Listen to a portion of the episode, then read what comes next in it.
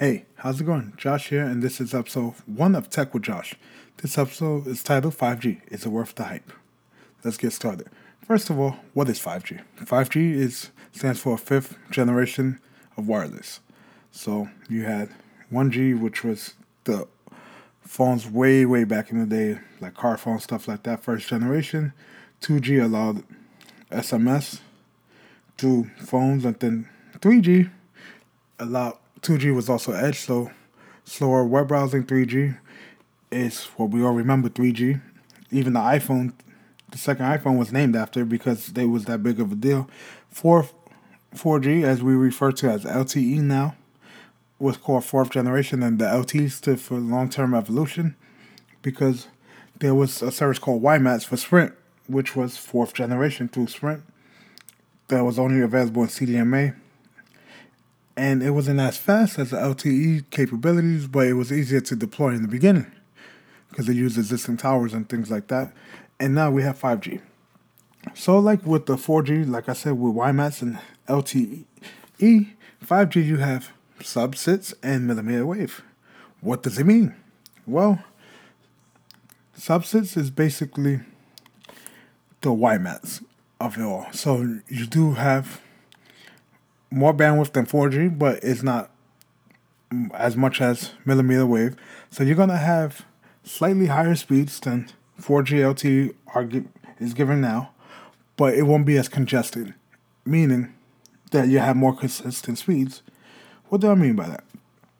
So when if you ever been to like an arena, things like that, and everybody's there using the phone, it goes a lot slower because there's not enough bandwidth. So the more people attacking one cell tower, the less bandwidth there's to share. It's like a highway. And it gives a certain amount of lanes so that so if y'all know, let's figure 4G as a three lane highway right now. LTE as a three lane highway. Whereas millimeter will basically add two more lane I mean sub six will add about two more lanes. Or one more lane, so it moves faster so it's not as congested. Whereas millimeter has the most bandwidth potential, so it gives you about eight more lanes. So that's why you're getting faster speeds.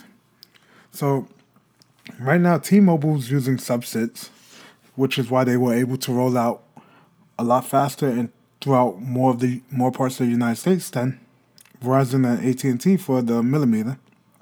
But the average download speed on sub-6 is basically what LTE was many years ago when it first launched, when there wasn't that many people on the system. Prime example, when I had my iPhone 5 in 2000, when was it? 2012? 2000, yeah, 2012, the iPhone 5 launched.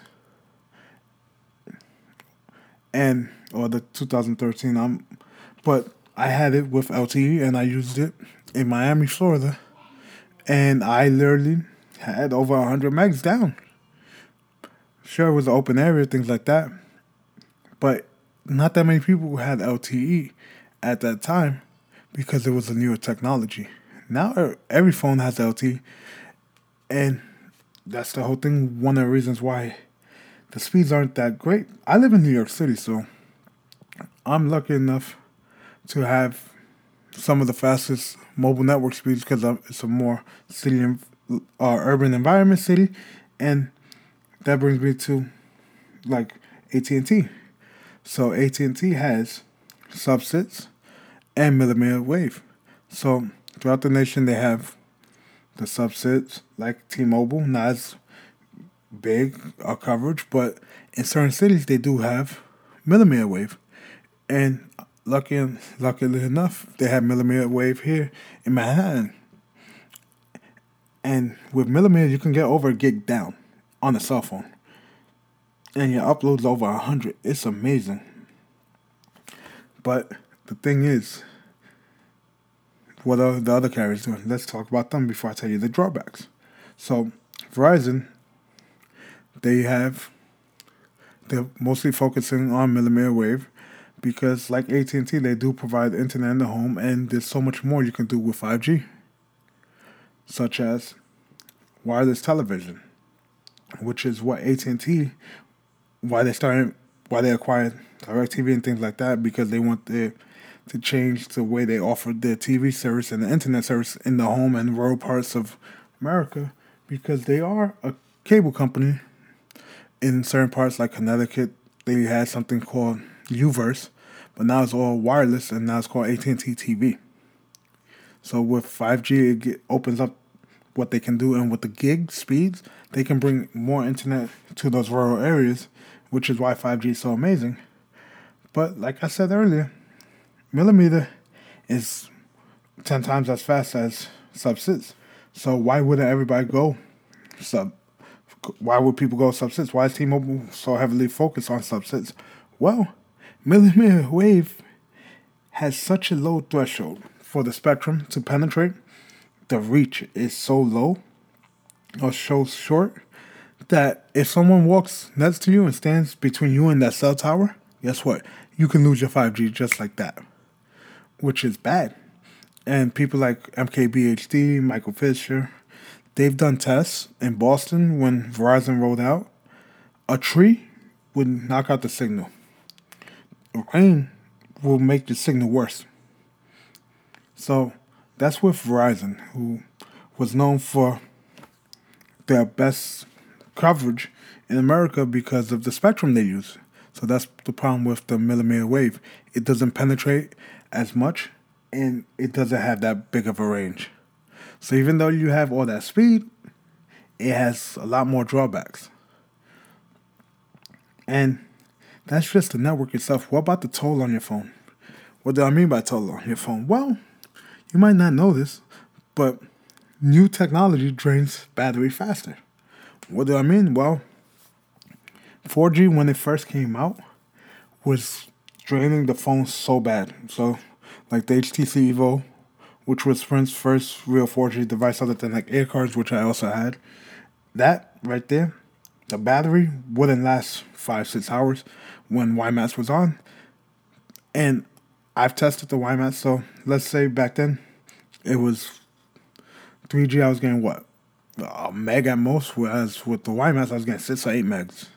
And then, so I had to undervolt the CPU, and I had to, I rooted my phones and everything back then. And then on Verizon side, the Thunderbolt, the first LTE mass produced phone with Verizon, the batteries were horrible too because of the technology, that new antenna is pulling away at the battery. Well, Josh, that was eight, nine years ago, almost 10 years ago. Why would that matter to us now? This is 2020. We make way better phones. Our phones last more than two or three years now. I'm still using this phone from this era. Yes, I understand that. And yes, you have great battery life now with the LTE because the modems have been refined and each generation of like Snapdragon processors or Apple A series or Samsung um, Equinox processors, Exynos processors have gone better and better. But the thing is, that's not 5G. So if you have a 5G phone now, you could attest to the battery draining faster as opposed to having 5G off because it's using more processing power to interpret the signal which is one of the reasons why a lot of manufacturers held off and then put 5G onto any of their products until the high end flagships they made another one. Let's look at the Motorola Z Flip. Now there's a Flip 2 with 5G. The Galaxy Fold, both of them now have 5G. Why? Because the price was already high to put 5G modem in there. It will make it higher and it's a new product why would you put 5G on there if it's not going to be like it's an experiment. So they have 5G. If they were released it with 5G, it would have more problems from the start than they already did, and that was horrible. So let me ask you a question: Do you do you need 5G? Do I need 5G? No, we don't yet. So let's look at iPhone this is before the iPhone 12 is released or any announcements of it from Apple. It might have 5G. Am I going to buy it just because of 5G? No. Am I going to buy it because of the other features? No. I'm going to buy it because I need a new phone. My iPhone 10 is slow. The battery's not lasting me as often, and I still have 93% battery health. And it's moving a bit sluggish, and the camera I see is not getting me those pictures I want anymore. And 5G would be amazing to have. Heck, my plan even covers 5G. I, I'm on AT&T, so with my business package, I do have the highest package they have, which is unlimited everything with unlimited data. They don't throttle you or deprioritize you. And I have 100 gigs of hotspot, and it supports millimeter and sub-6. But I did it for the hotspot reasons. But the 5G isn't a major selling point, and it shouldn't be for you yet either, because it's not tested. The coverage isn't there yet, unless you're on like T-Mobile and you're just doing subsets. It's nice to have, especially if you live in parts of the country where cell signal isn't the greatest.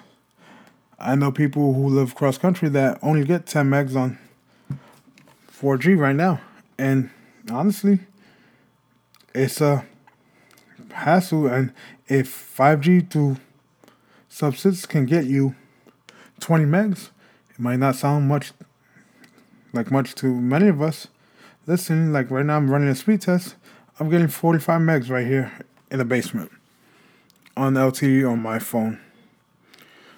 And that's enough for me when I'm at home. When I'm out and about, outside the basement, I get 50 with AT&T. There are times I get like 12, 15, but what am I doing on mobile network? Sure, like I said, I have hotspot, so with my phone, once 5G is available when I'm on the go on my iPad, if I have a 5G enabled iPad or whatever, I can take advantage of that when I'm not uploading when I'm uploading stuff outside the home. That's what 5G is for, like businesses, things like that. People that want to download, you can download like that a song in less than a millisecond and a Netflix show in like two minutes, a episode, if that. But we don't need it. And it drives up the price of the phones because the processors cost more.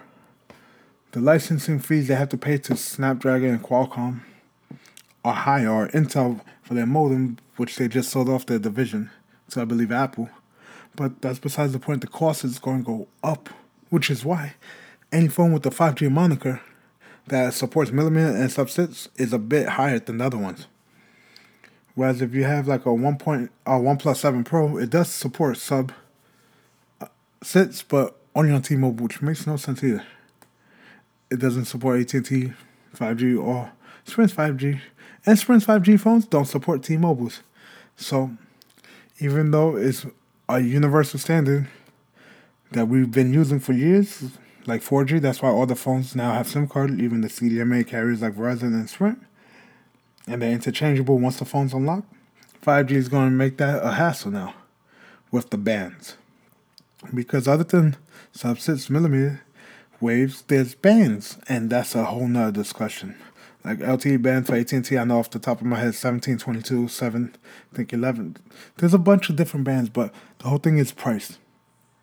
And that's why Apple's gonna say, hey, we're not including a charging brick or USB cable either this year or next year because guess what? The price of the phone is going up and they want to keep the price as low as possible. You can say, hey, no, they're trying to save money and make more money by us buying it separate, which is true. But also, is that 5G antennas and chipsets cost money. And to power these phones, we have these bigger f- batteries, and 5G is just in your way. But like I said, I'm going to get my hands on the 5G phone if the new iPhone supports it. My sister has a 5G phone. She has the S20. And she's used it in Texas and said it works fine. But it's not as openly available as over here. So once I get a 5G phone, I'll definitely test out. For my friends who have it, they don't even turn on because of the battery problems.